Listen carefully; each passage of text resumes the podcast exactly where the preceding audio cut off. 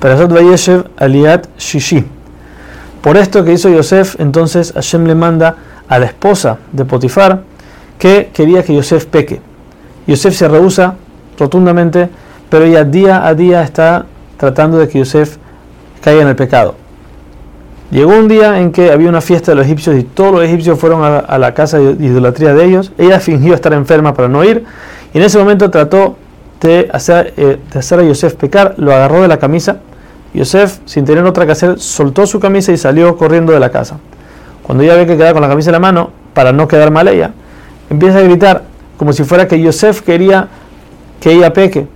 Entonces empieza a gritar y muestra, le dice al esposo, cómo puede ser que me trajiste una persona de esta manera, que hace estas cosas, y ponen a Yosef en la cárcel. Cuando Yosef está en la cárcel, de nuevo el jefe de la cárcel ve que Yosef tiene suerte y que Hashem está con él en todo lo que hace, por eso lo pone a Yosef, aun y que está encerrado, lo pone al encargado de todo lo que pasa en la cárcel.